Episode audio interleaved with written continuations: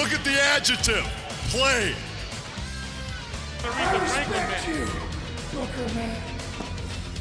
And I have half the brain that you do. I told you. Told you. It- Now is the franchise going to take the Viagra? Gonna put some butts in the seat.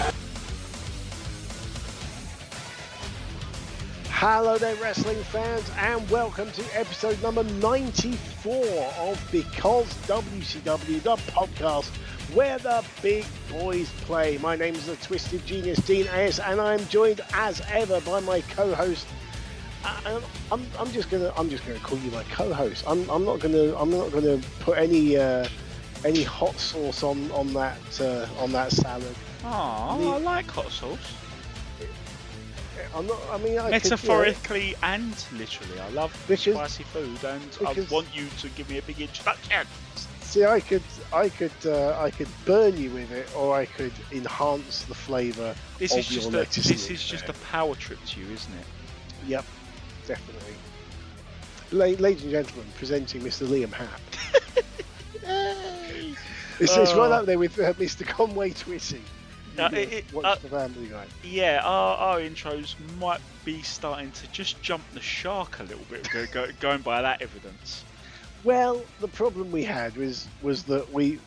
We, we obviously we always have a little bit of a chat before we start recording and sometimes sometimes we hit gold don't we where we say something and we, or we talk about something we say yeah that'd make a really good introduction and and this evening has been the exact opposite because we we've had a good conversation uh, but it's been hideously boring and middle-aged um, we've talked about work family um, and bins and the weather I know think we're that's- that's monsters, all. aren't we? yeah, because at the moment I am I'm recording this looking out into my back garden uh, as we've got a storm brewing, and I'm getting very worried about my zip up greenhouse, the second one, having the first one been destroyed in a storm last year, and I'm hoping it doesn't get destroyed. Uh, and I speak as a man who lost virtually all his possessions in a flood several years ago. Yeah, and uh, I'm scarred. I'm scarred by the weather, Liam. it's it's also worth pointing out that it is currently mid-May. yeah, Just to put this in context for those Where's those of the us in the, fucking sunshine? Those of our listeners who are tuning in from the United States, who where I'm aware they have like all sorts of different weather across the states, and there's been some really extreme weather over there over the last 12 months. But but yeah, we we're getting mid-May storms right now, and it's a it's Yeah. a fun place to be. it should be warm. It should be pleasant. We should be able to, you know, sit outside because after all, you know, lockdown is lifting here and and restrictions are lifting in the, the, the United States as well. I know, and it does seem that, that we are going to be finally coming to an end of the golden age of podcasting. Yes, it, it feels like uh, for, because of all that boring stuff we alluded to earlier, it feels like the uh, the golden age is coming to an end. We're just we're just cream crackered at the moment, aren't we? Yeah, we, we must warn you, list, dear listeners, that both Liam and I are absolutely knackered this week, which probably means that we we aren't going to have much patience for WCW shit. Yeah, we are not going to suffer those bellends too much. Listen up, slap nuts. That's right. This is Jeff Jarrett, the chosen one, and you're listening to Because WCW. Now choke on that. There better be a po- there better be a bloody banquet table. That's all I'm saying. there had better be a banquet table. to Woman, calm us down woman had better get her chance to cheat like a like good knows what. and Um, flirt with Mean Gene. Oh yes, plenty of uh, Mean Gene. We want a nice brisk pace on this episode. You know, we'll make, there'll probably be a couple of decent length matches, but we want some nice, short, enjoyable sprints. We want Steven Regal versus Billy Kidman in 57 seconds. We Yes. want a nice breezy because it does get it. It has been tougher, isn't it, in this two-hour era? We've now done just over a month of these, and I think Yeah. the last one we covered was the first one when we turned around and said, "You know what? Two hours just breezed by." That was we said yeah. This this the episode we're looking at today was originally broadcast first of July '96. So if you if you want to watch along with us, that's what you need to look for. Um, and yeah, last as you said last week, the um, the 24th of June episode. Um, we we said yeah that was the one that they, it felt like they've finally they've hit their stride on the on the two hour jobs after having lots of filler before. Yeah, and it, it, it came down, funnily enough, it was the weird style clashes they booked in a lot of the matches that ended up creating a lot of interesting, watchable wrestling television. Eddie Guerrero v Barbarian, wasn't it? That was Yeah. One of them. and it's not worth getting out the old Dave Meltzer snowflakes for it, but you just watch it and you think, you know what, I enjoyed that episode of TV, and that Yeah. is always the barometer we try to use for these. Enjoying the episode of TV, especially knowing that we are watching something where we know where these feuds are headed. We don't always know exactly what the result of every match was because we don't have that encyclopedic uh, uh, memory of it, but you know, there's not going to be any massively hideous surprises at, outside of, you know, every now and then Jimmy Hart might fat shame uh, a mid card wrestler, and we and we definitely don't remember Yeah. that. That's been consigned to the back of our memory. So Yeah. yeah, Yeah, and um, last week, and I, I won't, we won't go into too much detail actually because I've just seen that they're the, the the the team concerned are on the first match of this show, so we'll probably get a recap on on the show anyway. But um, we had a tag team title change. Harlem Heat beat Luger and Sting and the Steiner brothers in a, a triangle match, as they call it in WCW, and have become the new tag team champions of the world. absolutely a triangle match. Yeah, I, I, I love the fact they have their own parlance for certain matches. And if Yeah. we're covering them in WCW, absolutely. So it's a triangle match for a three-way or triple threat, as the WWE call it. You know, a Hell in a Cell cage is caged heat. Three stages of Hell is a triple threat theatre, and I wouldn't have it any other way. Marvelous. Oh, and well, an Iron Man match has to be called an Iron Man Challenge, which I think I actually prefer better. yeah. Hmm. Fair dues. Right, shall we uh shall we begin? We are of course on zero zero zero zero zero zero. And uh are you ready to hit play and get some burning buildings in our lives? I've heard all my zeros, Dean. I'm ready for some burning buildings. I, I can't think of a better one-two punch. Okay, well we will press play in three, two, one, let's go. Oh, there's buildings. And, And, and they're they're on ablaze. Oh wow! Yeah. It's almost like clockwork. How have they not And- apprehended this arsonist shit? He seems so Every week. predictable. Yeah. And Hogan is still at the start of the uh, introductory titles. Yeah, you'd think at the very least Hogan would be able to like identify the arsonist. He's there watching it every time. So where are we coming from this week? We're in Landover, Maryland. Maryland. Maryland. Oh, wow. Maryland. Where's Landover, Maryland? Got to be brave to go on the road to such obscure thing. Although they- they've got a decent crowd in. Yeah. Do you remember when you could go on the road to such obscure places and actually guarantee a crowd like that? Yeah. Uh, incidentally, a live update. I've just been served up a cup of tea in my WCW mug. You are a WCW mug. So I have to uh, right there. post a picture of this. Yeah. You've already posted a picture of the t-shirt, the glorious because WCW t-shirt. What a gift! What an amazing gift! I You're welcome, you buddy. that. So there we are. We are really on the road to Bash at the Beach. They are. They are talking it up. It's not far away. They are addressing that we've got the six-man tag as the main event. We know the person personnel in the match, and here's Diamond Dallas Page with a mic. Yeah. What's DDP? He's oh, moaning Oh, about the lack of the ring. Yeah, his his Battle Bowl ring has been stolen. He wants the whole building closed. and he wants strip searches, which could turn this into a completely different type of program. Yeah, very different. I mean, it was around this time that Beavis and Butthead Do America was released. Do you remember that film Oh yeah, with the cavity searches? Oh, but that's a funny film. full cavity search. I do, I do love daft funny. You know, the Oh, sort, yeah. the sort of thing that most people in a public setting would try and pretend they didn't laugh at because they they think it'd affect their credibility. But you go home, you watch in private, and you laugh your head off. I love a good daft comedy. Yeah. Ah, and now here we go. We have got the recap of the tag title match from last week. So Hall and Nash come through the crowd, step over the barriers Armed with bats, while the match is going on. Oh. And basically, what we've got here is that every so yeah, everyone is everyone is facing the outsiders. Police are in the ring, and Stevie Ray rolls up Lex Luger from behind to win the tag belts. Almost an afterthought. Yeah, uh, like the match came to a standstill, which really drove home the the seriousness of their invasions. But Stevie Ray had the wherewithal to sneak in a little roll up, and they've they have gone past Hall and Nash, who are like eyeing them with the bats, but they're like, yeah, we got the belts, we don't care. Which obviously would Yeah. end badly for them when they did wrestle the outsiders. Yeah. And they've just said that Hall and Nash, who they still haven't given names to, by the way, but these gentlemen, as they called them, will be around tonight. So they know that they're they know that they're here, which is which is kind of odd because I mean, yeah, on the one hand, you want to tell people at the beginning that they're here so that people keep tuning in. But on the other hand, if these guys are outsiders invading your company, you wouldn't know that they're there, surely.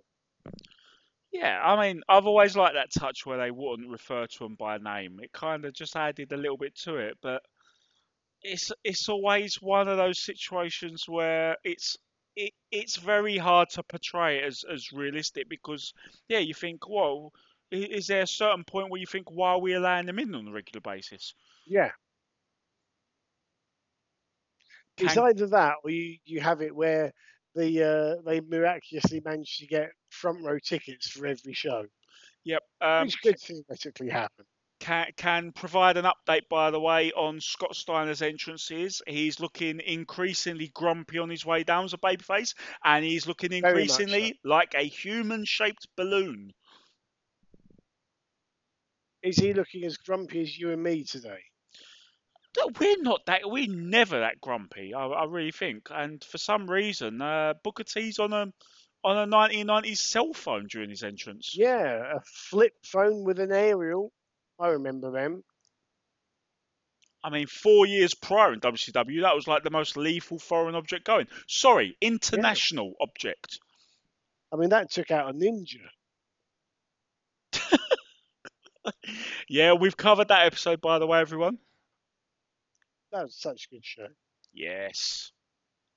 Was that Beach Blast 90? No. It wasn't Beach Blast. What was it? Um. Yeah, was it? No, was Beach Blast the 92, Iron Man Challenge. Beach Blast was Iron Man, yeah. Super Brawl 3? 2? Super, Bowl Super 3? Super yeah. Brawl 2, yeah. Because Two. then they clashed in War Games at the next pay per view after that, Wrestle War. And then they had their Iron Man Challenge, which was Ah. pretty awesome. Although Greg Greg Lambert didn't necessarily agree. Yeah, but he was const- he, he was pretty comprehensively disproved. And he, he he did admit, to be fair, he did admit after I put in my case that yeah, maybe I had a few points. You got you've got to look at it from a you know, you've got to look at it within the confines of the rules, and that's the fun you can have with an Iron Man match. And that's probably why a 30 minute Iron Man match is much better than a one hour. Because even in an environment where you might, you know, certain times, locations, promotions where they do have the audience's attention for an hour. I remember Ring of Honor in their pomp used to run a lot of 60 minute draws, and they could do Mm. that, and they'd have the wrestlers who could pull it off. But 30 minutes, you can tell a much better story. You've got to work that time limit.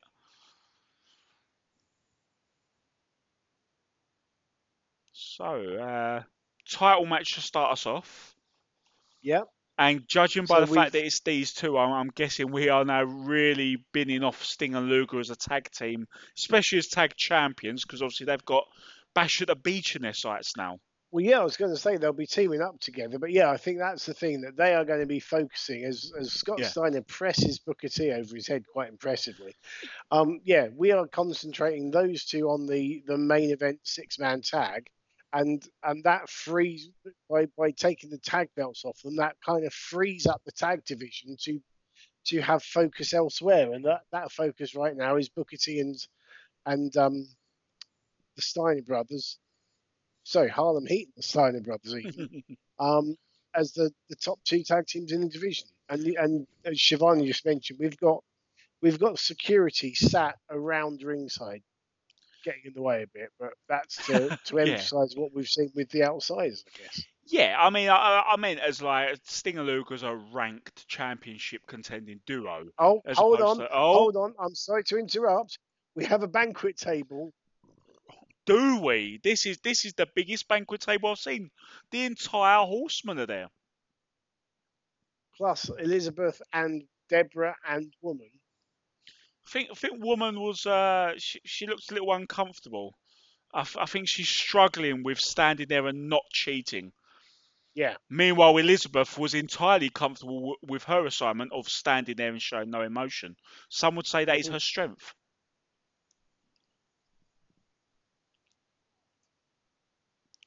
Oh, big Oh. German. nice.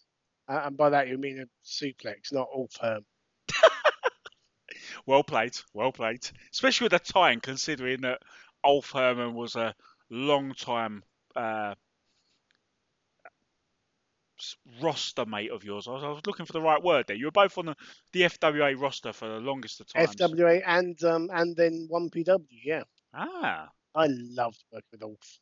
One he, one he of was so cool to speak people. to afterwards. Yeah, Yeah, very fan friendly, and obviously he was the opposite of that when he was performing, which is a great contrast. big, yeah, big suplex from Scott Steiner. And, and I always remember how he would just he he spoke perfect English, but he swore like a docker. It was incredible. It's like I mean I.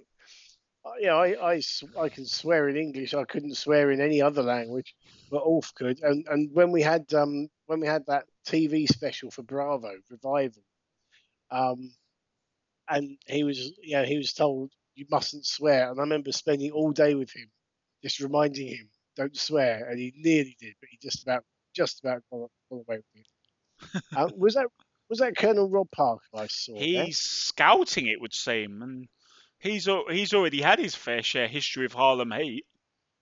Mm. So, but yeah, uh, funnily enough, uh, that story about Ulf Herman reminds me that apparently I heard through the grapevine secondhand that that myself and my friends when we were young caused some trouble at a FWA show by swearing and shouting a lot, and we were really sat really close to some TV executives who were looking it up. I don't know if there's any truth to that.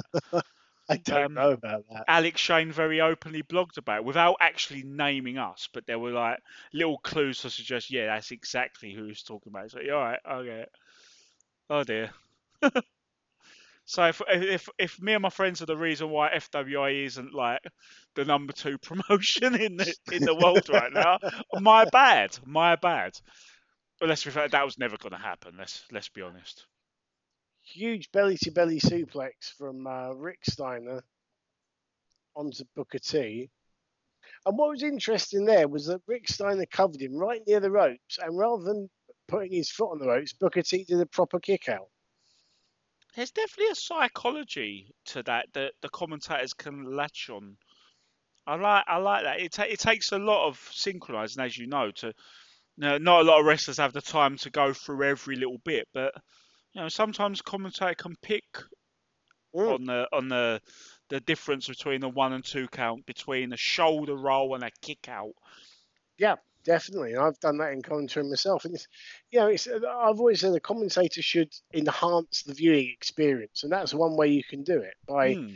focusing on things and drawing attention to things that, that that fans might not have picked up on on, on the on their own. So we've just been told we've got John Tenta taking on the Giant, presumably for the world title, which would be uh, an interesting matchup, and then an eight-man tag featuring the Four Horsemen. It does feel like we are starting to run the well a bit dry on this whole. Uh, here's the giant is going to squash another big man on the roster. I'm almost certain he's already run through John Tenta on one of these nitros. I can't I keep can't. up with all this. I don't think. Hashtag five concussions. I've had five concussions. Yeah. He's he's gone through. Uh, he, he beat Scott Norton, didn't he? Yeah, he beat both for Fire and Ice. Shocked I didn't get uh, told off for the plagiarism there, by the way, Dino. Um, he's he had the pay per view match with Loch Ness, but that was on Nitro. He's he's definitely had a. Remember they ran a they ran a whole program where him and Luger were both facing big opponents and who could manhandle or lift up the other. So they did a whole thing with that, didn't they? Yeah. Okay, Scott Stein Steiner's now kind of taken over on both members of Harlem Heat. He's just made a cover. He just power slam Booker T, made a cover, but um, Stevie Ray made the save. And now Scott is going to go for a Frankensteiner on Booker T, which he hits, Ooh. and Booker T doesn't land on his head. Scott Steiner did though. Yeah, We we said on a recent, I think when we did the uh, the last pay per view timelined with this Great American Bash '96, we said there's evidence mounting that he should maybe retire that move. yeah. Is there a flying Okay, bulldog Rick's coming up? up on the top rope, going for a bulldog. Yep, he hits it. Oh, But Pat, Nick Patrick's not. Who's, is all a we- I'm awkward. completely confused as to who the double, who the legal man is. well, this is a oh, there's a really really lousy finish to a good match. This because that was really awkward. But to his credit, Parker's tripped Steiner up on the ropes and then added a shot with a cane, which I love because that's that's douchebaggery of the of the highest order. Yeah, that looked far more effective than the trip. Yeah, But to do both is brilliant. so is is he back with them? Is he trying to get back with them? well, they're they're they're assuming that he's the man on the phone. Yeah. But um, yeah, it was it was kind of a good match, but with a storyline continuing finish, wasn't it? Yeah, it was just the awkwardness of that finish because they've kind of just chosen not to do the pin to do another move that they couldn't do because they got tripped up. It just re- really Yeah. exposed it all. Okay, so we've now got, and this is look at this. This is all of our boxes being ticked. Mean Gene standing next to woman at the banquet table with the four horsemen. Yeah, it's uh, it's I a mean, g- what it- more could we ask for? Well, it, we could ask for less murderers, couldn't we? Well, yeah, Can I say that? you just did. It's my coping mechanism for getting through these without uh, feeling immensely awkward. So we're basically we're being shown how the horsemen previously attacked Joe Gomez and Renegade, and how um, Steve McMichael smacked Robert Gibson over the head with the briefcase to um, win a tag match for the Horsemen. So it looks like we've got the Horsemen against the Rock and Roll Express, Joe Gomez and Renegade. Yeah, we um, we Half we, that's all right. we are we are being told that uh, there's a thing between Joe Gomez and Renegade, aren't we? There's some sort of backstory there. It's a bit of a half-baked storyline, but a storyline nonetheless. Mhm.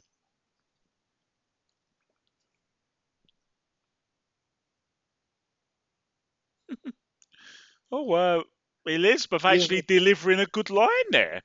Yeah, she, she's Ah, been given line, and I do believe she's in leather, Liam. So, Liz in leather, massive fan. so uh, they're basically saying that they've got plenty of money via Liz, via the divorce from Matt Jones. Ladies are carrying this promo so far, but here comes Arn Anderson to back clean up.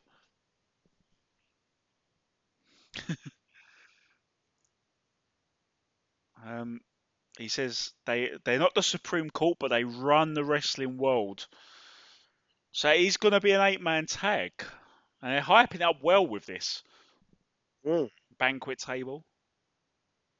When we get to full strength, heads are going to roll. Tonight will be a visual aid. You've got to love an Arn Anderson promo. the the irony that we've had like a pay per view that's put the Horseman back on top, back full heel, back full strength, and they're about to be eclipsed the following pay per view by one of the greatest heel factions of all time. Yep. Now now we're back to the mic. It was such a good promo, and then they put him on the mic. He was all right there. I mean, it was a brief, a brief couple of lines, and we're finishing off with Flair, who's being told that Savage is in the building and being restrained. Come on, Rick. Full, full amped Ric Flair play. There we go. He's already having a seizure. Flair's up. He's on Flair's the now table. standing on his chair. He's going to stand on the table probably. Please don't strip. Yep. DDP was joking earlier. You don't have to submit to a strip search. So um, yeah, we have um, we we've we've gone from a, a, a dignified, somewhat even sinister pro, promo to Flair just going nuts. To, to be fair, I, I've got to agree with you to an extent. I think every everyone everyone got mic time and everyone did at worst did a decent job with their lines. And obviously the highlight you got Flair and Anson and all three of the ladies punching above their weight on the on the verbals. Um, because even even woman, she was always a great manager and a great personality, but not necessarily a, a talker per se. I remember some of her promos in the NWA era of WCW were actually quite wretched, but she was more of a she was more of a presence, wasn't she? But Mm. she did well there. Deborah was always quite underrated with confident lines, as long as she doesn't show up like three sheets to the wind, like she did at Backlash 2000. Um, and yeah, Elizabeth was shockingly good, and Benoit and Mongo didn't stink up the joint. Talking of stinking up the joint, here comes Disco Inferno We're on a roll, with his glitter ball.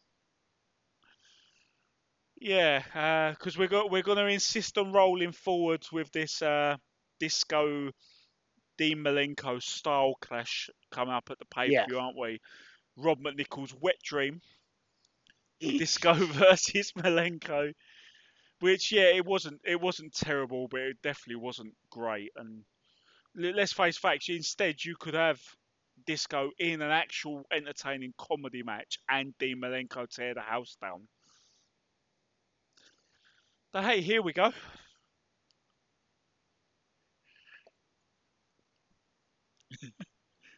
I always love Schiavone's long-suffering tone when he's cut off by someone like Disco.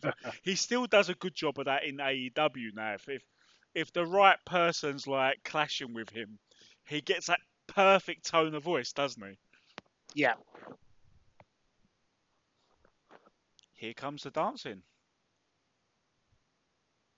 That's not his music. No. Whose music is that? As that's rather sinister. Um,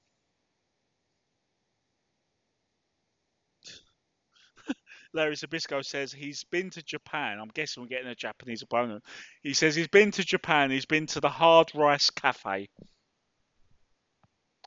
Uh, it's a different time. Kurosawa, who has appeared Yes. once or twice before.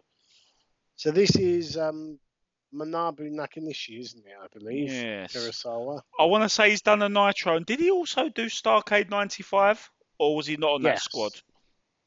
He may not have been Kurosawa then, or d- wasn't he? But yeah, he's definitely. Um, I'm, I'm pretty sure he did. Yeah. He may or may not have wrestled as part of Team Japan at Starcade 95. To be fair, the guys running WCW and actually producing Starcade 95 on the night probably didn't know whether or not he was on the side. No, but of course, because he's a Japanese wrestler in WCW, he has to have a martial arts gimmick. Yes, and ominous Japanese music, which explains our confoundment there. But we should have known there must have been Japanese wrestler music. I, mean, I wasn't too bothered about the music. It was sort of more, you know, generic, sinister heel kind of music. But it's um, it's it's the way that they didn't present anyone with a personality match. It was, and they Mm. all were they were all martial arts experts. It was, I mean, the, I suppose the only the only one that was slightly different was was Liger because of the costume and therefore the personality that came with that. Because you know, as a guy under a mask, you have to do a lot more with your body to to, to put across emotion. And then, of course, the Great Muta, just because of the spectacular look and the spectacular moves he could do. Yeah, it's true. I mean, to be fair on that music, I, I could definitely hear some of the, the synths and the and the and the instruments were the usual ones they use for Japanese music. But to WCW's credit, they would dip into a rotation of six or seven different generic tracks, whereas the WWE, I think, just Yeah. gave everyone the Orient Express theme, Oh, Express music, yeah. which actually was a really good theme. But when you use it for every Japanese wrestler, it loses its gleam. So Disco Inferno is now trying and failing to do martial arts, but he got a good pop when he kind of did a praying mantis style pose to mock Kurasawa. Well, they're, they're, they're obviously trying to really put across this whole clash between silly disco and any serious wrestler ahead of where we're headed with Malenko. Yeah. Funny thing is, is this is already much more watchable because he he's he's playing off Kurasawa quite well, and obviously this is making a, a Japanese impulse assignment much easier for them because they're playing into a simple Yeah. narrative. Whereas Dean Malenko, he he could mesh into any technical wrestling style, or even ones that weren't technical, but he, he could mesh well with any sort of actual grappling style. But he never really could mesh with the whole uh, pageantry of it. Like even when someone would try to wrestle Dean Malenko with uh, the you know lots of Irish whips and back body drops, Dean Malenko would would struggle and have to slow down a bit.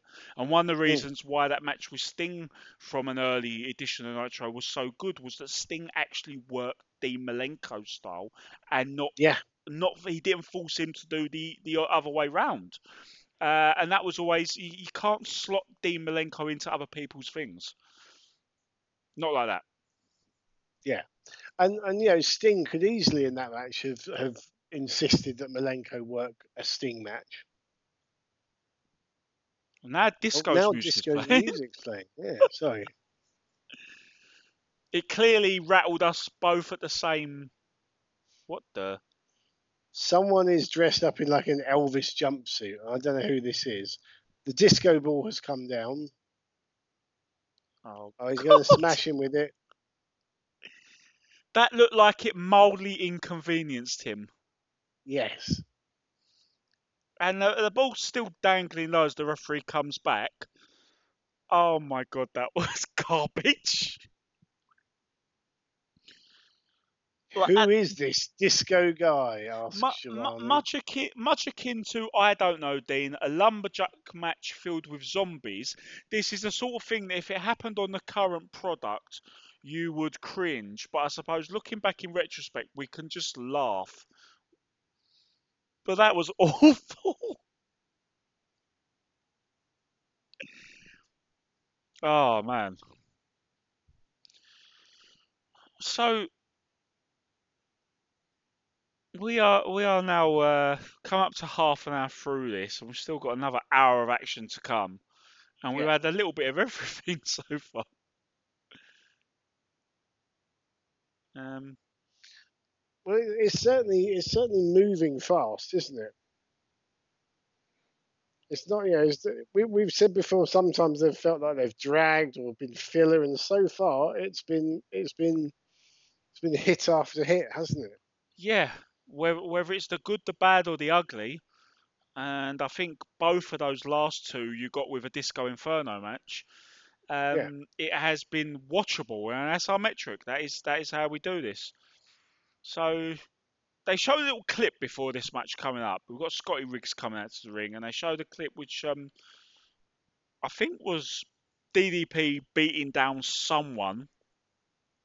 I don't know if it was Riggs or someone else, and I think Marcus Bagwell rushed out for the save.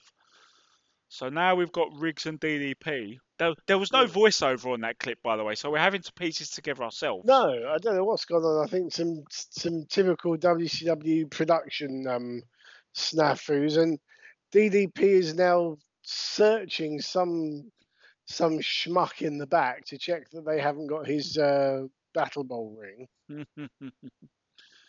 There's always been when when you He's- searching everyone. He's getting them to turn their pockets out.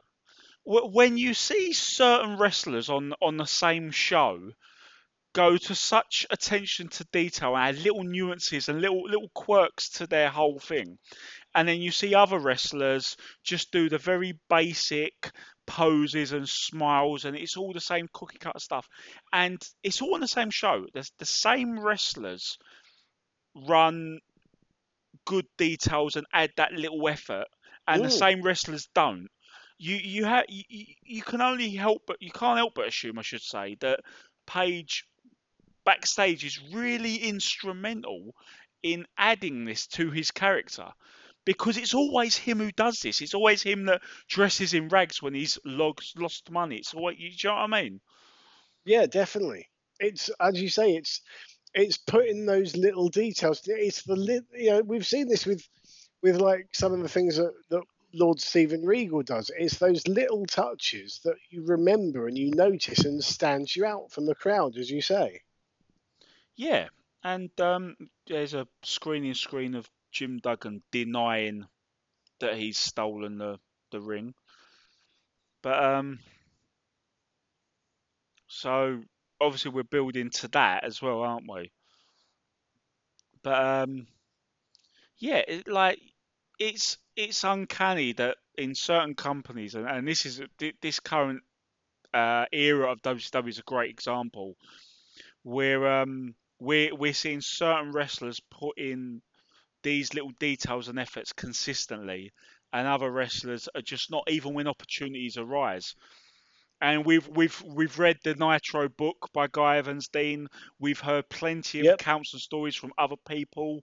Um, we we know with enough confidence from those who are there that just how much of a of a mess it was backstage. So you can just tell which which guys are making the effort and which ones deserve to go up the card and and which ones are just there for the cash and the ride. So when when I hear all this stuff about how you know Page was friends with Bischoff, who's well connected, probably was. Lots lots of people have to be well connected to make it there, but he put in the effort to go with the openings. There's no denying that. Definitely, yeah. He's been all over Riggs to start. He got in a little cheap shot early on in this match, and he's it's been all Page so far. And he's he's conveying that anger of having his his uh, battle royal ring stolen. I mean, his face, the whole this whole match, his face has been just just pissed off, hasn't it? Yeah, um, and another thing I'll be keeping eye for closely is because I think we can presume with the career trajectories of these two at this point, we can assume this is going to be a page win no matter how the rest of the match goes. But what I'll be looking out for is how the diamond cutter is received because we've been watching this build up, haven't we, Dino? Week after week. Yeah, the, the the diamond cutter is the move that people aren't kicking out of. He hits you with that, it's over. Yeah, and it obviously in retrospect, it's got the whole out of nowhere any scenario reputation. So far, we haven't seen a lot of really cool versions of it, but we have seen it come suddenly, Yes, uh, and that has helped even just to start. The variations will come, and the cool counter versions will come, but for now, he's just dropping people suddenly, getting the pin afterwards, and the fans are starting to pick up on the fact that it that it that it means the end. And Yeah, one because I he hasn't needed to do any counters because at the moment the, the level of competition he's against aren't aren't giving him as many problems as you know an, an upper card or a higher mid card guy would. Absolutely, and we've seen other finishers gain traction because of that simple formula. The one I want to bring up right now, while we're in like middle of a pretty basic match, um, is getting the diamond cutter treatment. Have you seen recent episodes of AEW, Dean, where former boxer Anthony Ogogo, Britain's own Anthony. Ogogo, yeah, And I love that move because for a boxer, that's actually realistic. When we've seen boxing crossovers in wrestling, you see Mm. like the the uppercut and the big punch to the face, but a lot of boxing matches are finished by a vicious a liver quiver body Yeah. shot. And it's good to see it there. And it's getting the Yeah. same protection that the Diamond Cutter got, and it's starting to get over as a result. And the other thing with that is he obviously knows how to throw it and make it look good because he's thrown them for, for real for a lot of a lot of years, Mm. and it makes sense for him to throw that as a boxer. It's a basic move. I mean, it's illegal in wrestling a closed fist. That's the only uh, logical flaw in that. But other than that, it makes perfect sense. And yeah, and if if you get hit with a decent body shot, that will completely knock the wind out of you. It's it's it's believable. Or it's as it's as illegal as climbing to the top rope for your finisher if you're not really fast because you've got five seconds and the referees have to uh, Yeah. have to slow down their count just to accommodate that. And at the end of the day, a closed fist, and I suppose also like things like the choke slam, where there's a goozle to start and you've got your hand around their throat. It's a Mm. it's a warning, a five count, a telling off. A closed fist, yeah, as as we know, a closed fist is technically illegal, but it's generally accepted that it's also not an immediate disqualification. It's a telling Yeah. off. So yeah, you you can get away with that, especially in mo- modern parlance. But I think I think one of the, one of the main reasons to have closed fists as a you shouldn't do that thing is it just makes it when they used to do uh, grudge matches back in the day, it would make it a bigger deal that two rivals go into the ring dressed in casual clothes with their fists taped and just trade punches for the majority of the thing. Here we go. Look at that pop. There you go, pretty much out of nowhere, and a, a reaction of sorts, isn't there? Look, there's people in the background, a few of them with their arms up. absolutely audible reaction to that. Yeah, you can see Yeah. individual crowd members like stand up with their arms raised, almost almost basking in it, and that's generally a sign of they've they've been shipping that that move. They've been talking to their mates, going to the show and saying, "Yeah, I like DDP. He's cool now. I want to see a diamond cutter tonight." And because they've been bigging it up, when they see it, they stand up like that by themselves, don't they? And they're like to their mates, "Ah, yeah, here we go. That's what I came in. That's what I paid to see." And if you're getting that, you're connecting to the audience. Yeah. I mean, as you say, it was much more audible than visual looking at the crowd behind us. But uh, yeah, you definitely noticed that um, that reaction. that was that was the most fluid Diamond Cutter we said. We were saying about there's not been a lot of counter ones, but he floated out of a move and hit there. Probably the best Ooh. one to date chronologically. We know better ones are to come. More importantly, I would say that's one of the better semi squashes I've seen. If we had to count something as a semi squash, in that he's not battered him, but he's controlled most of the match, and especially Yeah. considering normally that he's uh, he he gives his opponent a lot, doesn't he, with the comedic selling. But he's doing this He's whole now- angered, yeah. Yeah, he's now with Mean Gene, who says he thinks he knows who's got his ring. So uh, this is this is a seminal performance for him. He's he's coming across like more of a threat now. And and as you said, the being pissed off about the theft of the ring is helping him do that. Yeah. So this is actually, yeah, I didn't realize this is the go home show before Bash at the Beach. They said next Sunday. As in a week Sunday next Sunday or Oh, is it? I don't know. I'm just going to check. checking I me, think, Gene. I think it's he's checking me, Gee. Suspect everyone DDP. Oh, it's great. It really is great watching Yeah, wrestlers Bash segments. Sorry, Bash at the Beach was July 7th, 96. This is July 1st. So Oh, this is wow. the go home show. Before the phrase go home show was really a Ah, this is thing. thi- so we've got to remember that the whole landscape is going to change the next time we do a watch along. And I've enjoyed I've enjoyed pre NWO WCW to an extent, especially with no Hogan around. He'd get a bit more bearable in the black, obviously, but Yeah. um, And if memory serves me right, the first, at least the first two nitros are basically just the shock of the, the shock of Hogan and the NWO forming. Which itself helped because then when they did show up again, it was another invasion. Um, add Yeah. Greg the Hammer Valentine to the long list of uh, bum wrestlers who've used the Hollywood Blondes thing. Hollywood Blondes music, yes. Well, there were people who used it before the Hollywood Blondes, and then obviously there are people who use it afterwards. But My favourite Hollywood one. Blondes are in WWF by this point, Yeah, they? that's true. My my favourite non-blonde use of it was Blitzkrieg, I think. But then I like Ah. Blitzkrieg. He was great. Oh wow! This is a WrestleMania 4 rematch. Is it? Yeah, because Valentine was one of Savage's victims as he went all the way to the heavyweight championship in that tedious tournament. Oh no, no, no, no, Oh, Randy, no, don't dis- do it. Macho's disrespecting the ve- the oh, banquet table. Randy. He's he's throwing the throwing the candlesticks off. He's chucked a plate of fruit around. You know, we're re- we are recording this on the 10th anniversary of the Macho Man's passing. And um, it'd be a nice time to reflect upon what a great wrestler and what a, what a, what a seminal personality he was. But um, he's come out here wearing his carbuncles Macho Man outfit and he's just ruined the table. And now I'm just not in the mood. He's really upset me, Dean.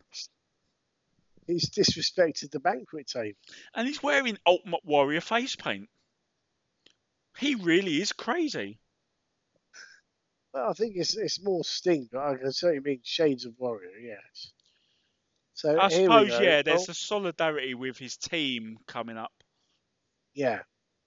So um, is this surely a man the experience of Greg Valentine? They can just knock up a, a Macho Man Formula Nitro match here. Yes. These two, these two are going to sleepwalk through this match, aren't they? Shall we have? Shall we have a quick doze while they're doing the same? And of course, Valentine never wore knee pads. She always looks weird in American wrestling. British wrestling, you're used to it, but American wrestling didn't. didn't. Yeah. Um.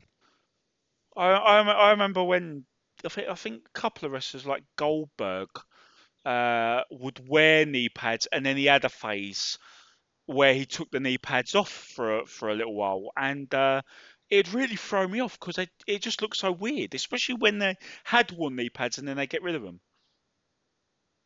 Mm.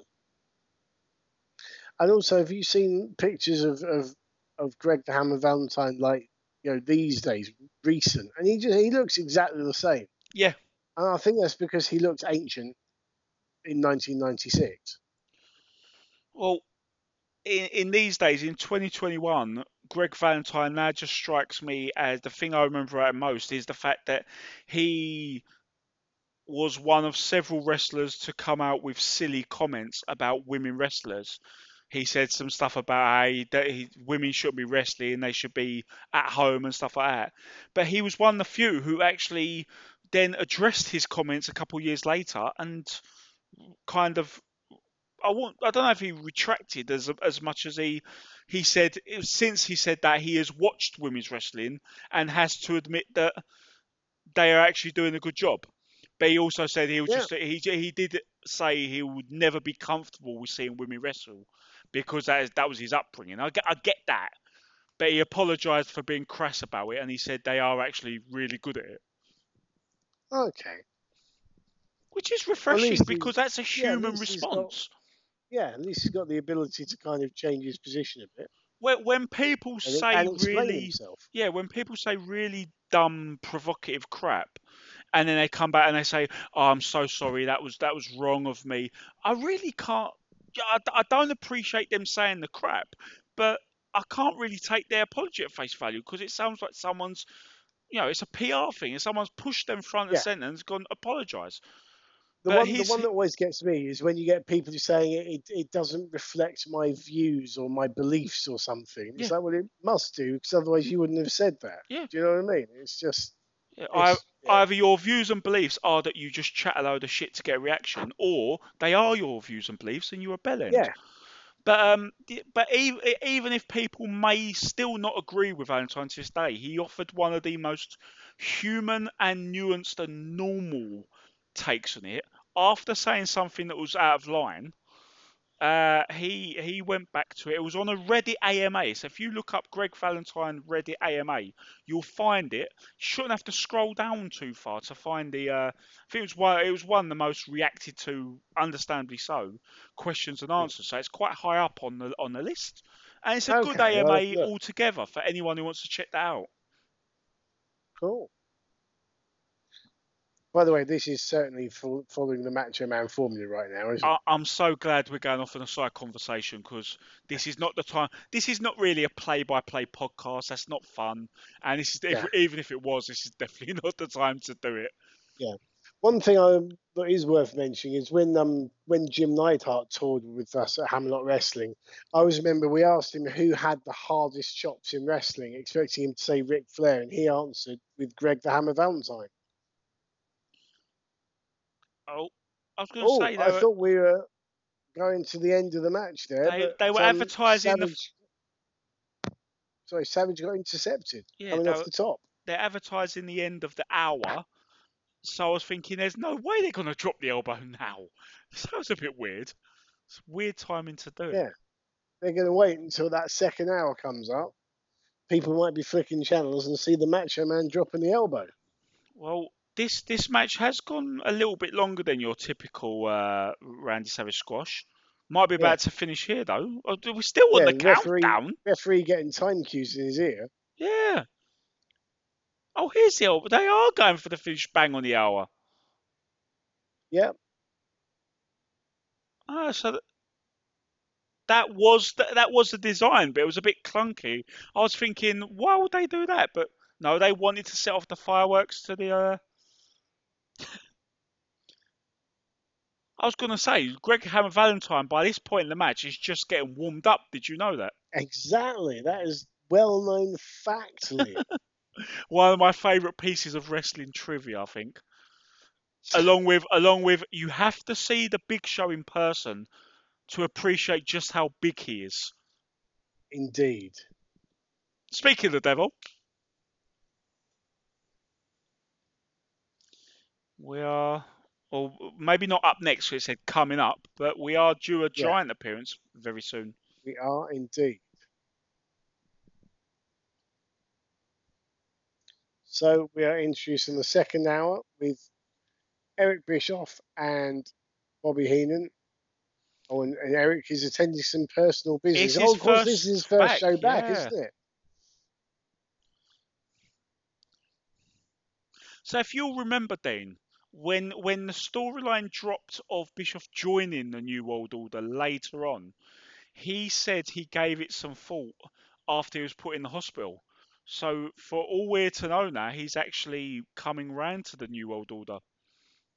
He's bad mouthing Nash for doing the powerbomb right now, but from the from the promo he gave after turning heel, for all we know, he's now starting to buy into the concept and he's siding with the invaders. That is a very good point. Lovely bit of retcon. Yeah, well, if we're gonna do a, a retro watch along, we might as well retcon a little. I don't think we're spo- sorry if I've spoiled how this goes for anyone. You know, one of the uh, uh, Can you spoil something 25 years after it's happened? on a podcast for die-hard wrestling fans about one of the biggest angles in wrestling history. I'm really sorry if I've given it away, but yeah.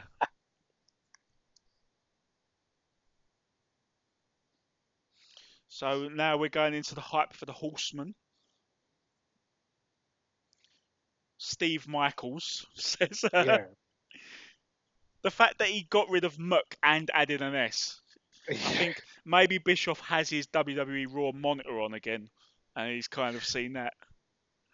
Now, what I don't get is that we've got as the focus of the focus of this Nitro main event is going to be the the newly completed Four Horsemen together as a unit,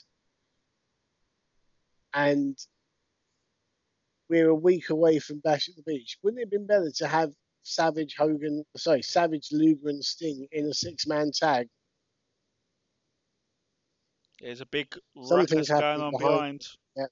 I imagine it must be the uh, outsiders. Yes, indeed go. it is. And they've Kev's got, got, a drink and some popcorn. Yeah.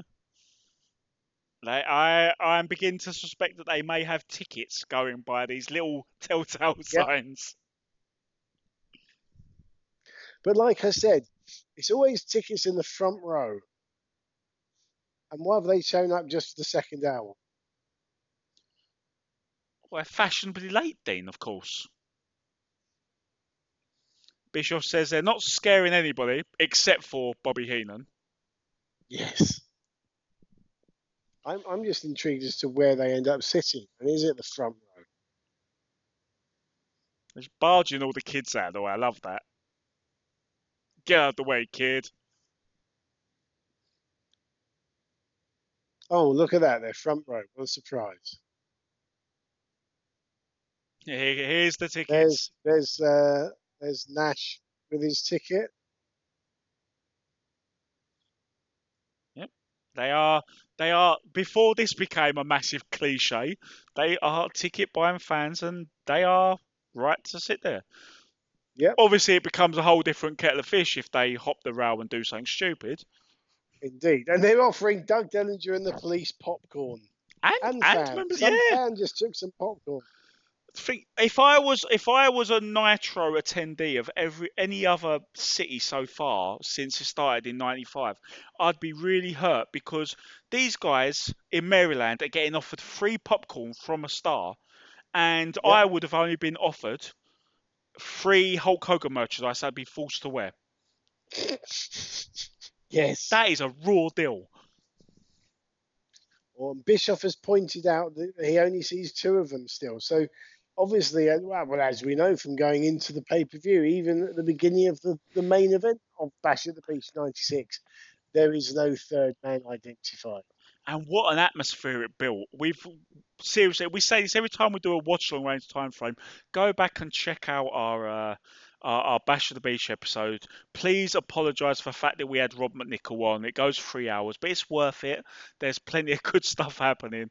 Yeah, Um, but it's a good three hours. We get some great analysis and insight from Rob and and yourself and me, of course. But yeah, it's it goes on for a long time, but there's a hell of a lot to talk about. I It would- one of the most infamous pay per views in wrestling history. I would and, go. and infamous in a good way. Yeah. Let's face it, we've had some WCW infamous pay per views in a very bad way. I would go as far as to say that we went three hours because there was that much to talk about first. Yeah. And then second, we went three hours because Robert Nichols was on. Only second Because to the first. Yes. And it's not many podcasts, and he's been on a lot. There's not many podcasts that can say that. Here comes John Tenta in his mix and match outfit and no entrance music. He's still got half. Yeah, he's still got half his head shaved. Yeah, he needs that as a reminder of what Ray Traylor did to him about two months and eight John Tenta beatings ago. I did not realise until we did these watch alongs just how one sided that feud was.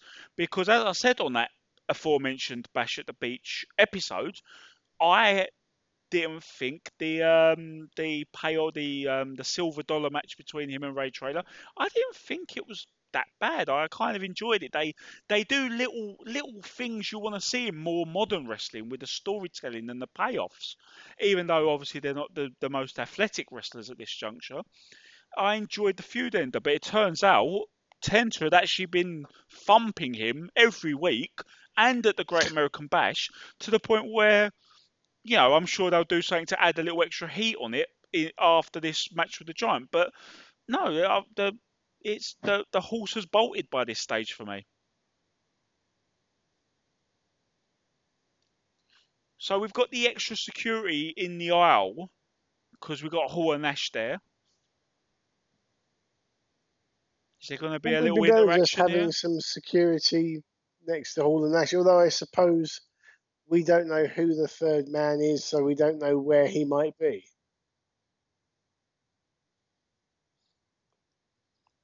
Uh, Heenan wants to know if um, the Giant can get Tenta up for the choke slam. Not only am I pretty sure it's already happened, but I'm also certain this is the only reason this match is happening. yes. I still maintain what we said in that Great American Bash '96 pay per view that they should have put they should have just put the belt on Luger. I know that they've built up the Giant well, but they could have just done a Ric Flair versus Vader like underdoggy. You know what I mean? Little fluke win, happy ending. Move the, like the, Giant. the Giants uh, gonna feud with the Horsemen. The Giants are heel here, and the Horseman really been built up as heel. He's, he's forgetting six days. It's the Horseman versus Dungeon of Doom. They hmm. may as well just move the belt off of him, and then you have Luger.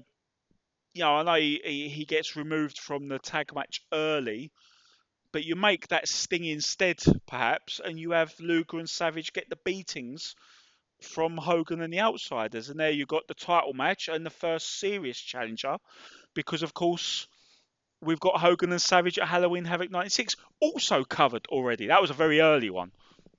Mm. That was the Halloween Havoc that was basically sponsored by Slim Jim. Oh yeah, Slim Jim, Slim Jim, Slim Jim. It's a pepperami, everyone. Well, I can't say it anymore because we've got a lot of American listeners. But yeah, yeah, I can. It's your Slim Jims are pepperamis, and pepperamis are better. Sorry, guys. I've never had I've never had a Slim Jim to compare, but I, uh, pepperami is good stuff. It's it's firmer and it comes in a different variety of flavors, and neither of those are necessarily a better thing. I see. Can't beat a pepperami fire stick. That is the that is the the goat, the greatest of all time. Anyway, back to the action after our uh, talk about savoury sausage snacks. Of course, the other thing with Slim Jim is it's been it's well known, it's been said before that the um, the amount of money that WCW got from Slim Jim for advertising Slim Jim using Savage during their shows basically paid for Savage's deal. So they effectively got Randy Savage for free. Which meant that WCW unfortunately had to find other ways to waste millions of dollars. But they did. You, Uh, you'll yeah, be pleased they- to know, guys. They found ways. They, Ah. Yeah. They did it in ways that had never been conceived before. They were they were so good at it. Oh. Kiss Demon. Big But- body slam. I Body did love what you said there, though, Dean. By the way, when you went uh, enough talk about savoury sausage snacks. By the way, the Slim Jim deal with WCW. Yeah, it just suddenly popped into my head. Yeah. Um, this has been decent so far. I've got to say, it was good to see very early on this match. John Tenta threw a barrage of right hands at the Giant, and the Giant sold them big. And obviously, he doesn't get a lot of a chance to do that. But it's believable that John Tenta would rock the Giant because he's only a few inches shorter. He's obviously probably, Yeah. at this stage, he's probably a little heavier. The Paul White would soon remedy that. Uh, John no, it's- one of those guys that when you see him when in the flesh, when you meet him, he's he was a hell of a lot bigger than you thought. Billy Gunn's the same, and Jack Swagger, they're or um, Jake Hager, guys who are, who are for some reason don't look as big on TV than they actually are in, in the flesh. yeah, J- Whereas someone like the Giant obviously does because he's bloody massive. Jack Swagger, Jake Hager, was one of those guys early on showing up in AEW to make you think, oh no, are they just going to use too many WWE rejects? But um, as it turns out, especially with the close relationship with Jericho um, and the inner circles group as a whole, it's it's used him in a way that WWE really should because WWE wanted to use him as you know, a, a, a regular sized guy, how they expect most guys to be sized. And he lost something as a result. But but as the as the muscle, as the big guy of the group, it comes across a lot better because he's rolling with guys like Sammy Guevara and and um yeah, I was going to call them LAX. LA. uh, Yeah, I was going to call them LA. They're not technically LAX. They they were at one point. Santana and Ortiz, yeah. I never really liked that when they tried to roll that whole proud and powerful. Never really liked that as a team name for them, mostly because they, up until very recently, they were heels. Maybe it'll work now, I don't know. Um, but yeah, he's he wrestles alongside much smaller guys, and he can throw his weight around, and he can do the whole big man Godzilla King Kong thing with Wardlow, which it, you know that was an awesome match, and they'll probably have another awesome match now that they're feuding. But um, yeah, the, the the size can it can really be taken for granted. Sometimes having smaller wrestlers around the bigger guys helps. Yeah. As as Groove Armada the put same- it, if Sorry? I was going to say if Sorry. As Groove Armada put it, if everybody looked the same, we get tired of looking. tired of looking at each other, indeed. But uh, you know, it's, it's the it's a similar psychology to why you know you have small referees to make the wrestlers look bigger. And Yeah. thinking about the um, there's that great visual um, at the very beginning of the Giant v Loch Ness match from Uncensored '96, where you've got um, Pee Wee Anderson as the referee, the smallest ref on the roster, and the fact he's got that match is no coincidence, and he is just standing at sort of you know, chest level to these two men looking up, and it's just such a good visual. Yes. Um, and yeah, that that can help the whole roster when they do that. But at the same time, I've never been that phased if there's a match where the referee's taller than both guys. I've I've heard certain provocative podcasts whine about, oh, look, how can I enjoy this match? The referee's taller than him. Well, funnily enough, I actually happen to feel confident in the knowledge that the referee can't hit the ropes at 50 miles an hour and he can't backflip out of a suplex attempt. So it goes both ways. Wow, just going back to the action in the ring, John Tenta has just hit a, a vertical splash off the second rope and a massive drop kick on the Giant, and he's now brought Jimmy Hart in the ring. Kevin Sullivan's come out and he's attacking Kevin Sullivan. The Giant's going up, and the end of the match is surely nigh. But that was an amazing bit of athleticism, the drop kick from uh, from the Giant. Bubba's out here now, and here we go. It's chokeslam time. Here's the choke slam. Did you see that? Eric says, yes, we saw it. We saw it a few weeks ago as well, I'm pretty sure. And oh, he's going to clip him again. So, yeah, I, I figured they were going to reheat this. He's Oh, going for the beard this time. Go leave leave a hit moustache. And here's Sullivan and Giant being full fledged heels six days before they're going to be de facto baby faces against the Horsemen. Oh, it's such a blur sometimes. And Yeah, the but I outsiders are going to blur it more. I, su- I suppose you, yeah, you you uh, you want it to come across as completely unplanned because if I remember rightly, we'll we'll see it next next watch long, I guess. You know, the baby faces and the heels of WCW are united against the NWO. which I think would have made a better impact if it was super duper clear, you know, if if they're on one side of a line rather than heel versus heels before the the New World Order come in. But obviously, it, did, it didn't hinder it too much, but it definitely would have been more impactful had they not been running hill hill stuff before doing the invasions Oh, I come on you yeah. future episodes. Mean Gene's on the case for the Dungeon of Doom. Well, the Horseman got mic time earlier, so why not? Go on, attack Mean Gene, shave his moustache off, That'd be funny. just for shits and giggles.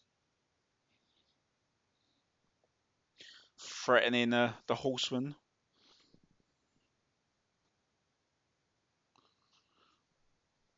Yeah, uh, they really had to try and revive this feud because it's been so one-sided in Tenta's favour, hasn't it? Yes.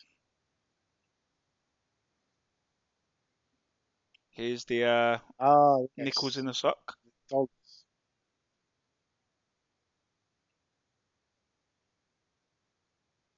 There we go. We're setting up the Carson City Silver Dollar match.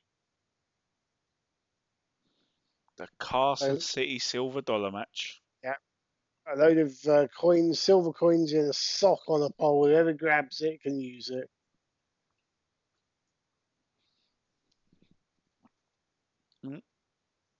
So, uh, stipulations apparently for the tag match.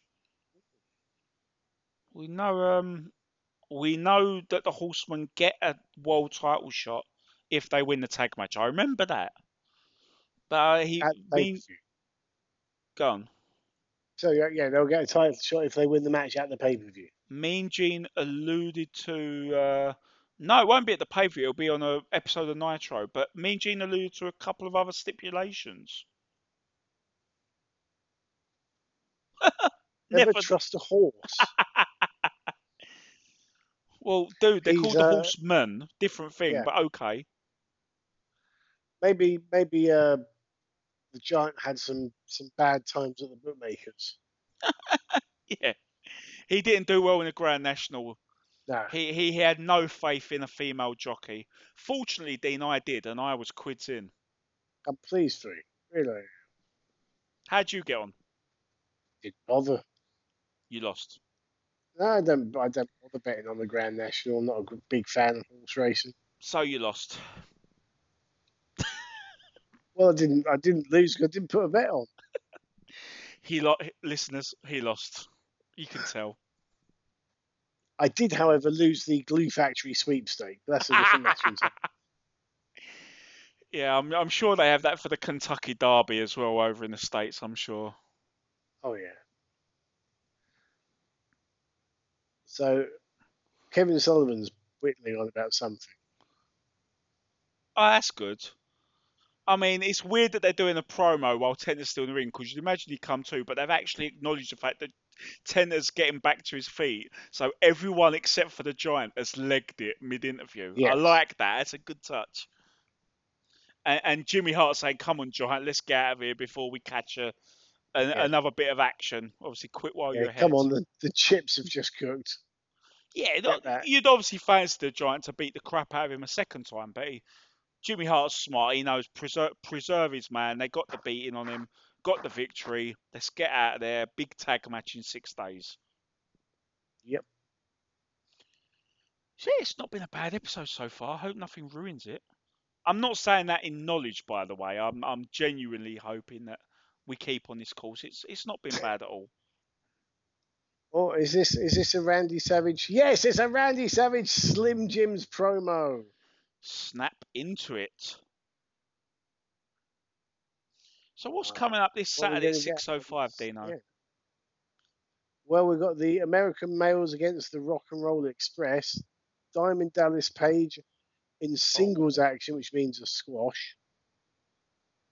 Chris Benoit and the Cobra. What's the Cobra? Sting and Savage and Luger. Six man tag team. Ah, so there you go. Sting, Luger, and Savage in six man tag match on Saturday night.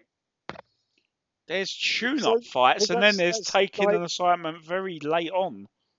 Yeah, there's that's that's the day before the pay per view, so I guess that makes sense. But but we had we had said that by this point Nitro had established itself as the top show. Yeah, I think it's fair to say that it's the flagship now. But obviously, when you got a, I remember Heat did a good job of leading into pay-per-views for for a little while, didn't it? And it was definitely Mm. behind Raw, but they'd still have. Uh, I, I dare say, you know, and we are, we are, we have been established as as not big fans of the general Vince Russo booking style in this podcast to the point where we've actually had a couple of followers leave us in recent weeks because we've made jokes at his expense. You know, they, Oh, They'll, they'll yeah they'll they'll find their echo their nice happy echo chamber elsewhere I'm sure but um but one thing I will say there there obviously times where he's done some effective stuff and you know we all enjoyed WWE in 1998 when he had the the reins on his on his creative input. And one of the things of the Russo era that did work was Heat was must watch stuff especially before a pay-per-view. It worked as a good lead into a pay-per-view. Mm.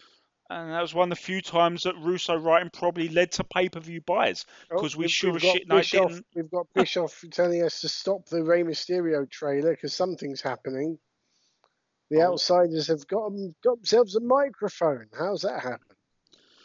So now they're out their seats, you'd think they would uh, they'd have every right now to kick them out. Because Enzo Amore got kicked out for this. he did. what a tie-in. No wonder Enzo So thought we could get away with this. Oh, they're over the rail. Here we go. and security are trying to hold them back. Oh, there's lots of security, and now Savage and Sting and Luger are out as well. Nash calling them the clowns, with their makeup. Yeah, Oh, big big sell now for the main event. And with Steiners are out as well. Savage is uh, trying to get at them, but that's because Savage is out of control. Yeah, did you did you not know that Savage is crazy? I'd heard a rumor.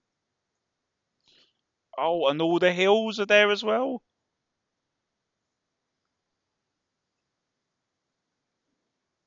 Ah, So uh, we've got a bit of a face-off. There's not much of a crowd reaction, seeing as what's going on.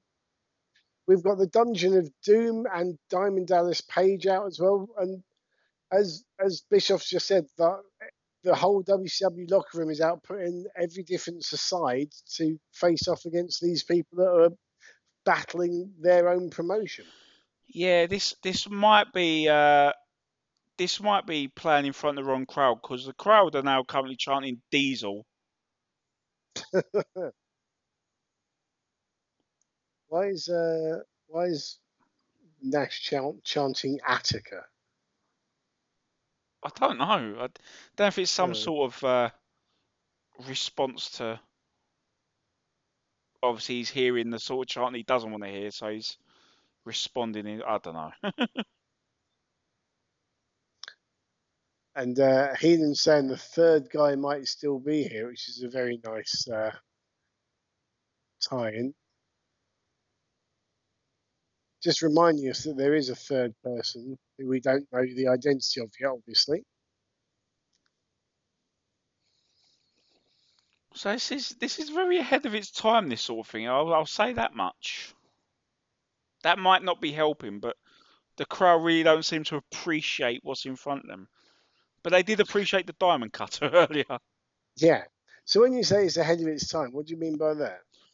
Well, we we have not. It, it's '96, and we've not had a lot of these sort of angles where a couple of guys have bought tickets to sit in the crowd. Honestly, it's it's definitely not the first time. I'm not saying it's the first time, but it got a lot more cliche in the attitude and ruthless aggression eras. That mm. whole gimmick, and then they've come out of the crowd, and then you've got faces and heels alike standing off with them to stop them from doing anything. This is definitely not the sort of thing you would expect on a mid to early to mid 90s wrestling TV show. So I wanted to give the crowd a little bit of leeway for for not expecting that and not knowing how to react, but they decided to entertain themselves by chanting Diesel, Diesel. So Yeah. They're about as entertaining those fans as the uh, there's the guys who still chant Husky Harris at Bray Wyatt. Yeah. I mean, we've had we've had a very very mild reaction to the diamond cutter. We had a big reaction to the Macho Man elbow drop. I thought I thought that about it. I thought the the the audio for the Diamond Cutter was good. Eh, Not as loud as the thing, but I thought it was pretty good. And it's uh, the Mean Gene backstage with Hacksaw Jim Duggan.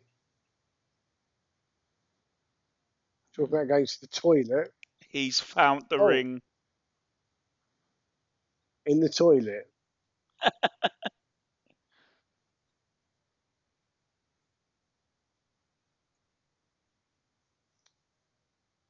Oh, here we Ah. go. So he's got the ring on his little finger, and he says that he would wear a bigger ring if it was his to steal. Yeah. So uh, this is building to Duggan and Page, isn't it? Was that the pay per view match? I believe so. And after showing so much fire in that in that I'm pissed off match, Page goes back to doing the comedic selling a lot and then kick wham cutter. Ah, DDB is just called it. taped fist match. Uh, I, I I just thought I was stumbling over my words a lot on this podcast, and we've had DDB. Here's DDP face to face. So DDP is now accusing uh, accusing Duggan of stealing the ring.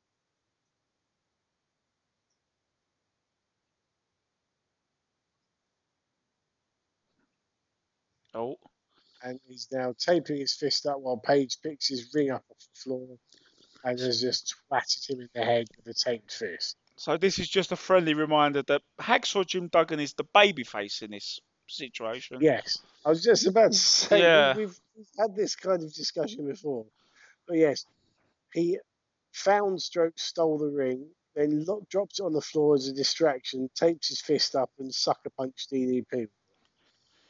Oh, oh dear. At least no one else has to be strip searched. Good, so good old, good, good, good old Jim. every clown. So here's a classic bit of WCW entrance music.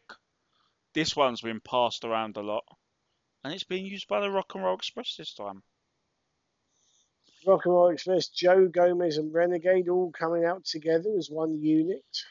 For some reason, I associate this theme most with Jamie Noble, but then I am a Okay, big fan of 2001 WCW, as you know. indeed. And Have I mentioned that? Very different. Renegade looks very different to uh, how he debuted as the Warrior ripoff. Yeah. And now we have the, that classic Four Horsemen music. Just reminds me of Arn Anderson in the Al- in the Four Horsemen t-shirt, holding up the four fingers.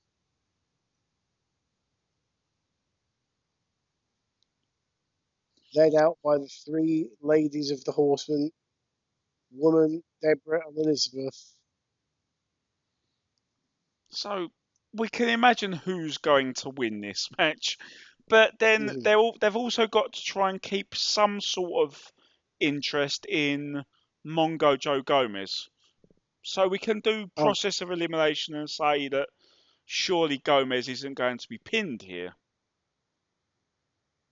I'd imagine it'll be Renegade, sure. surely. But the rock and rolls are kind of just there to pick up a check and have some decent tag matches. So Well, There's no they're harm in one of them on, eating a fool. uh, yeah, they're not going to be on the pay per view, are they? Yeah. So it's going to be. You'd expect at least a decent match here, an interesting match.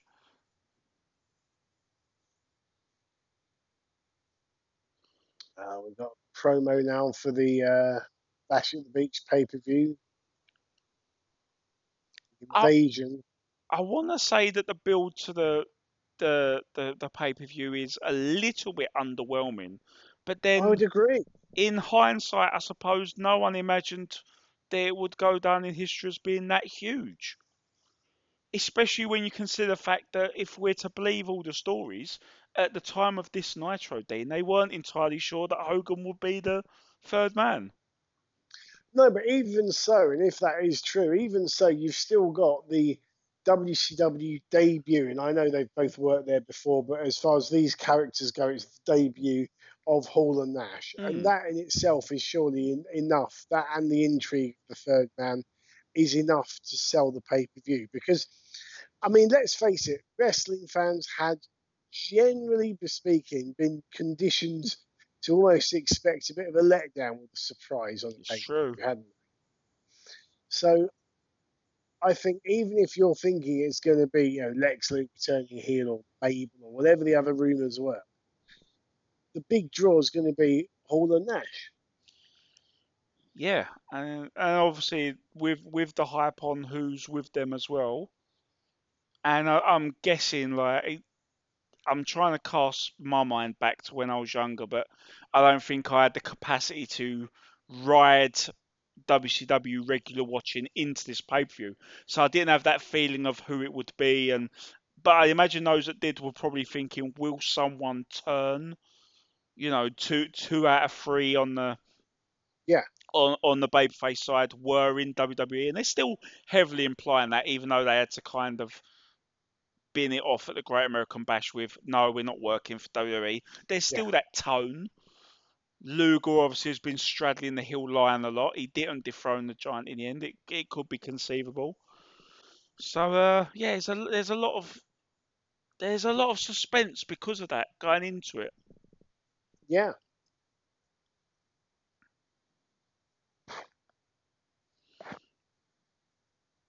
At least you can rely on uh, Ric Flair selling to get you through a Nitro.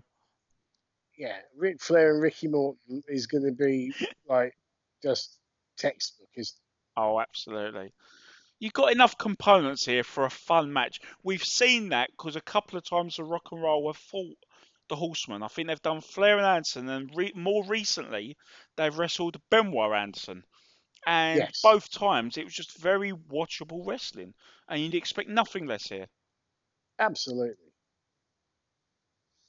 And you'd, you'd hope that the Rock and Roll Express will be in this match for the majority compared to Gomez and, and Renegade, Yes. who can be on a more of a watching brief as to how to do this job.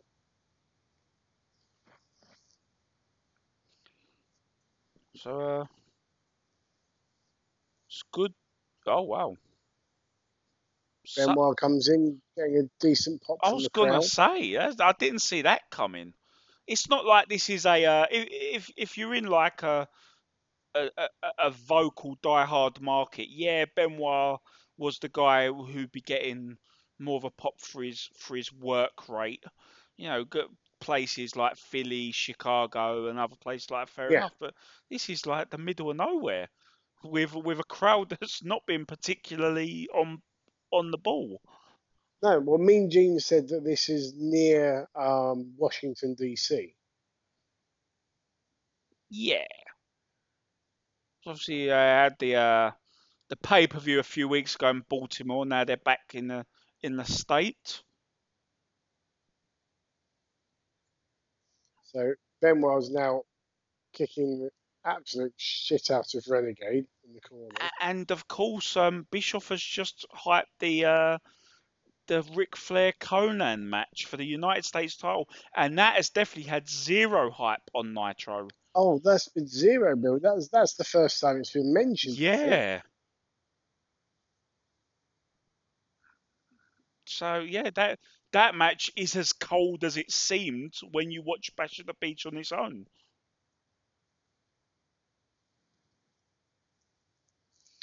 Renegade hitting a couple of clotheslines on Flair, tags in Joe Gomez. Flair is selling big time for them.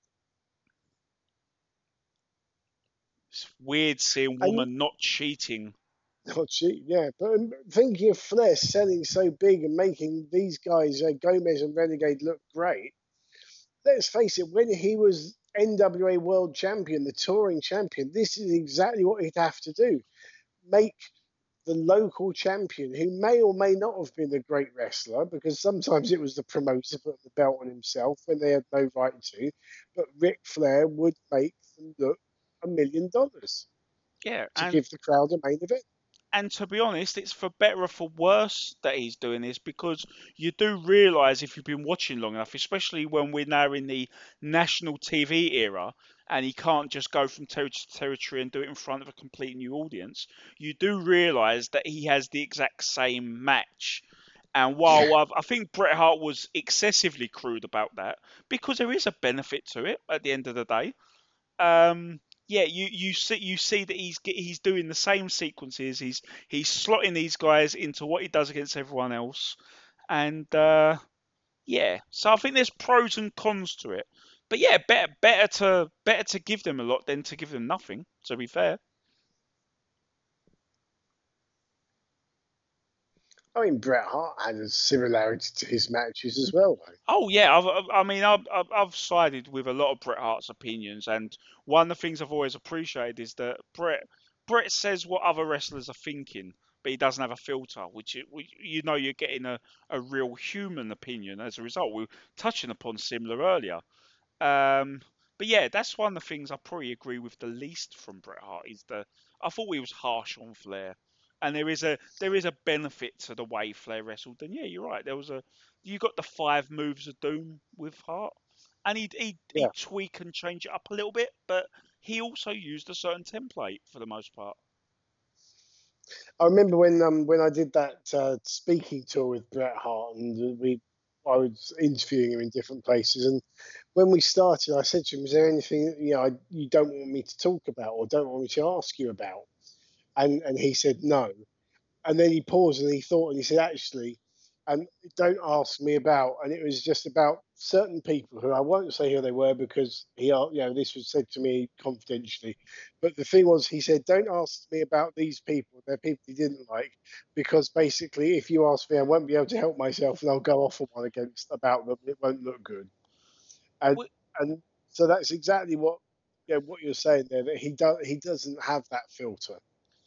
Yeah, well, that leads. I, I know you said you wouldn't divulge any names, but using, given that we've had the audio of a question I asked him at one of these shows he did, where you where you were comparing. Uh, we've got the audio on an episode. You guys go check out. It's a, it's a brilliant bit of insight. Sorry about the audio quality, but you can make it out. Um, I ask a question and his answer was extremely long and he goes off on loads of tangents and it began with Goldberg, which Hmm, which is leads me to believe to the stroke. yes, it leads me to believe that Goldberg may have been one of those uh, trigger names that he didn't want to discuss. Which obviously is it's one thing that he you've asked him and he's he's given that, but obviously when you do a Yeah. Q and A with the fans, you can't filter the answers. Yeah. And I'm not to Um, know that he yeah. was going to go on a massive run. And yeah, he wasn't a big fan of Bills, which yeah, Um, I mean, yeah, because that what that answer was all about um, his his recovery, his symptoms and discovery and recovery from a stroke. Yeah, it sent him um, down a rabbit hole just because the, the start was about the fact that WCW made him work concussed, which obviously with Yes. 20, 2021 at the time it was 2018 eyes, with any sort of 21st century eyes, we know that that was a horrific thing that a wrestling company did. Um, but obviously it sent him down a rabbit hole of all sorts of because he covered about 12 months of a dark time on his in his life, his career with that. yeah, and was fascinating insight, and, and and as you said, unfiltered, just really yeah, about some day to day things he was trying to do. But, yeah, but, and um, that's probably why he was happy to give those names to you and say, I don't talk about them because Yeah. you, you, you say bad things about them, and it's not just, oh, do I want to get caught saying bad things about them because he already has, but he knows he's Yeah. going to just go down that rabbit hole of, and it's a downward spiral. It just doesn't stop, does Yeah. it? And it but obviously, I will I will just I will just say that Bill Goldberg was not one of those names, nor was Owen. Hart. But anyway, let's go back to the match here. Um, the Horsemen have have been pretty much in control for the last few minutes here, haven't they? Yeah. It- And it it's- just feels like we're we're strolling towards the end.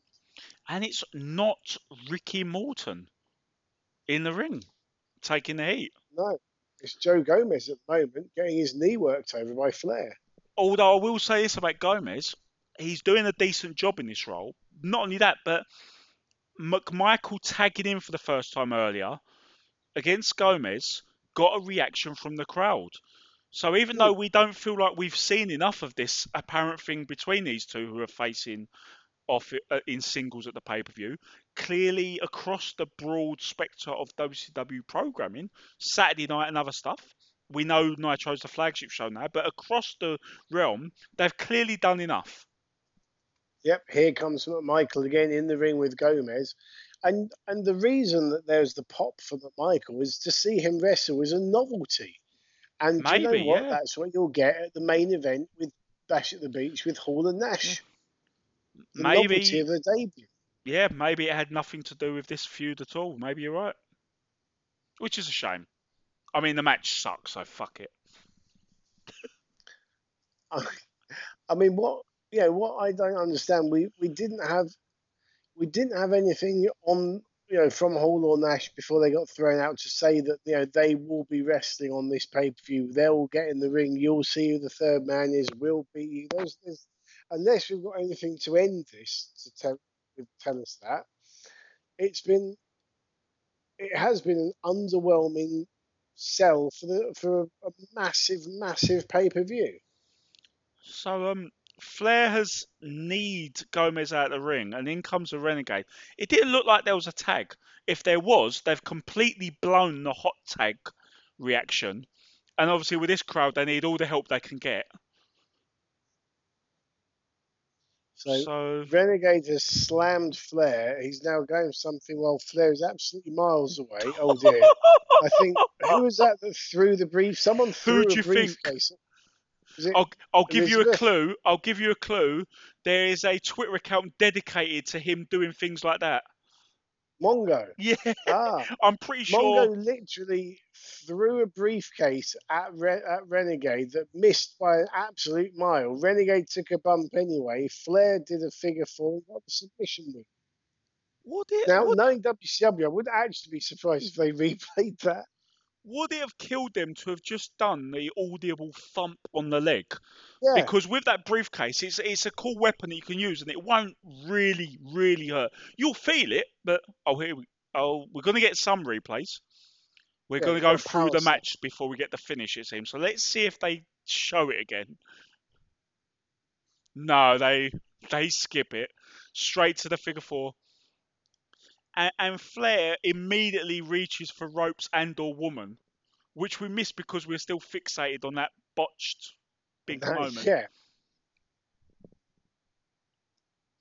And another And horseman we're promo. ending, we're ending the uh, broadcast with the horseman. Oh, I don't know. We've still got six minutes left. So we have. But Michael's got the fire at least. Makes up for that horrific moment. I'm Going to hype all three of the matches, I think, because now it's Benoit and Anderson up.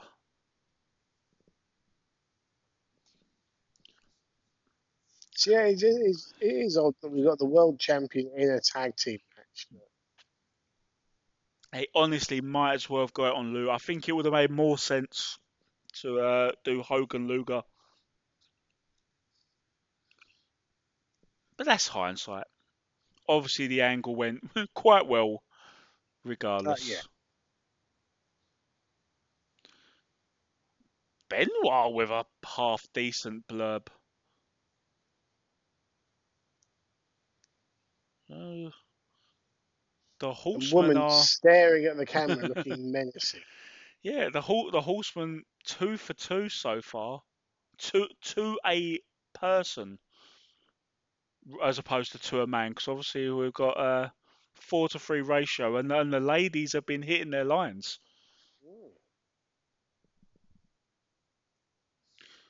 But they are kind of just going over old material. Obviously the the the punchlines are good, but they're doing exactly what they did at the banquet table. And obviously then Oh, we're go, going he's to talking- prefer. About, Flair's talking about Konnan now. Oh wow. Must be a special occasion. Maybe we are going to get different lines. So he is promising to win the US title. Now he's hyping up the tag match with the Giant.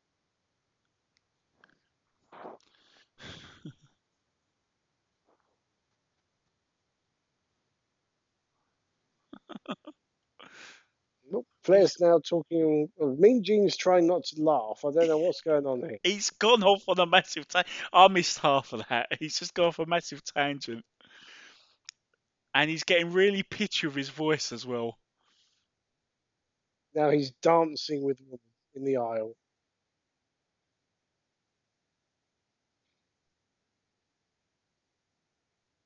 Give Liz a brief line, literally one line, half a line. Deborah gets more lines. honestly, it's Flair's mention of Konnan that has made a, that and the lack of banquet table are the only two spot the differences you're going to find on this Yeah. particular puzzle. Um, Because and uh, the woman is now stroking Mean Gene's face. they must have just been short for time. You may, maybe you're right. Six minutes left of, of the broadcast. But apparently got we've got another match. segment to come.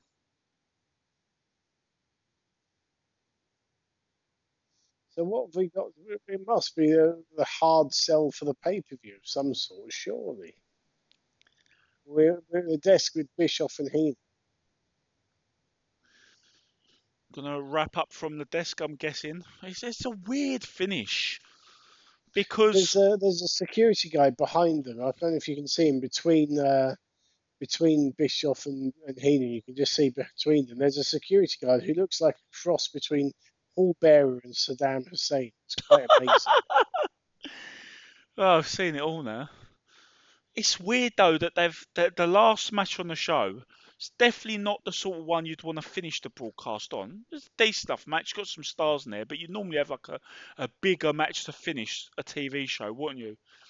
And they've they've then had six minutes of dead air to fill almost, where they've had to repeat the Horseman promo, and we're wrapping up the uh, with with Bischoff and Heenan.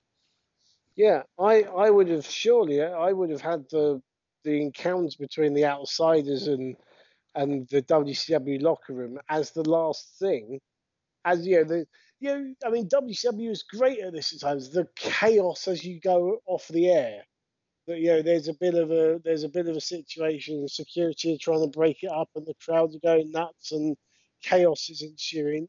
Oh, so having said that, it looks like Bischoff has said something's happening backstage. He's put his headset down. Here Oh, we here go. we go. We've got, we've got Hall and Nash backstage. They're being escorted out. Lots of security.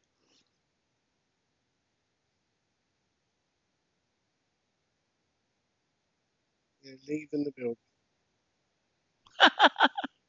Security said, all you got to do is get out of here. And Nash said, all you got to do is get a job that pays something. How about I go buy all you guys a donut?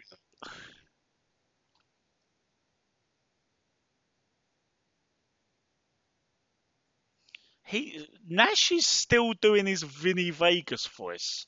It sounds like. Yeah, Because that's not how he speaks naturally. he's got bad knees.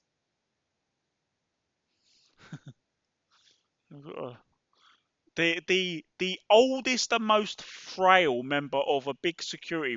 It's it's mostly like muscle bound twenties and thirties guys.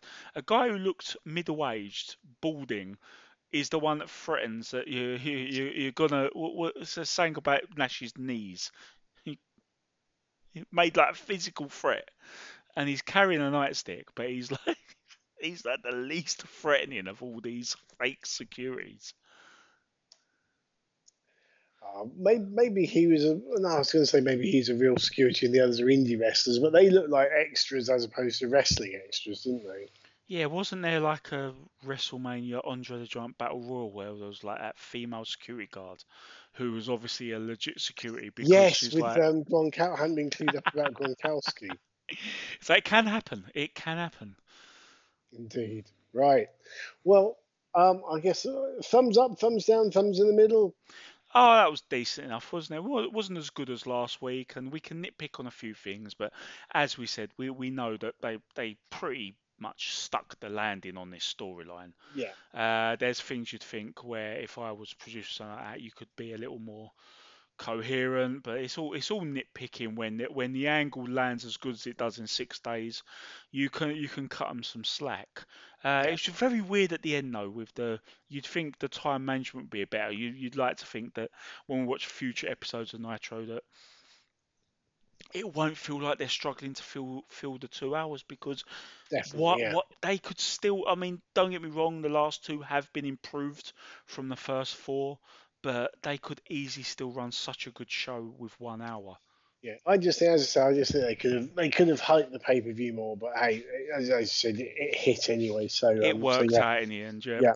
Um, just uh, for comparison, over on Raw for this episode, it was a taped Raw. We had um, Shawn Michaels defending the WWE World Champion or WWF at the time World Championship against Marty Jannetty. Mankind beat Duke the Dumpster Droese, and Goldust beat uh, Goldust with Marlena beat Marc Mero with Sable.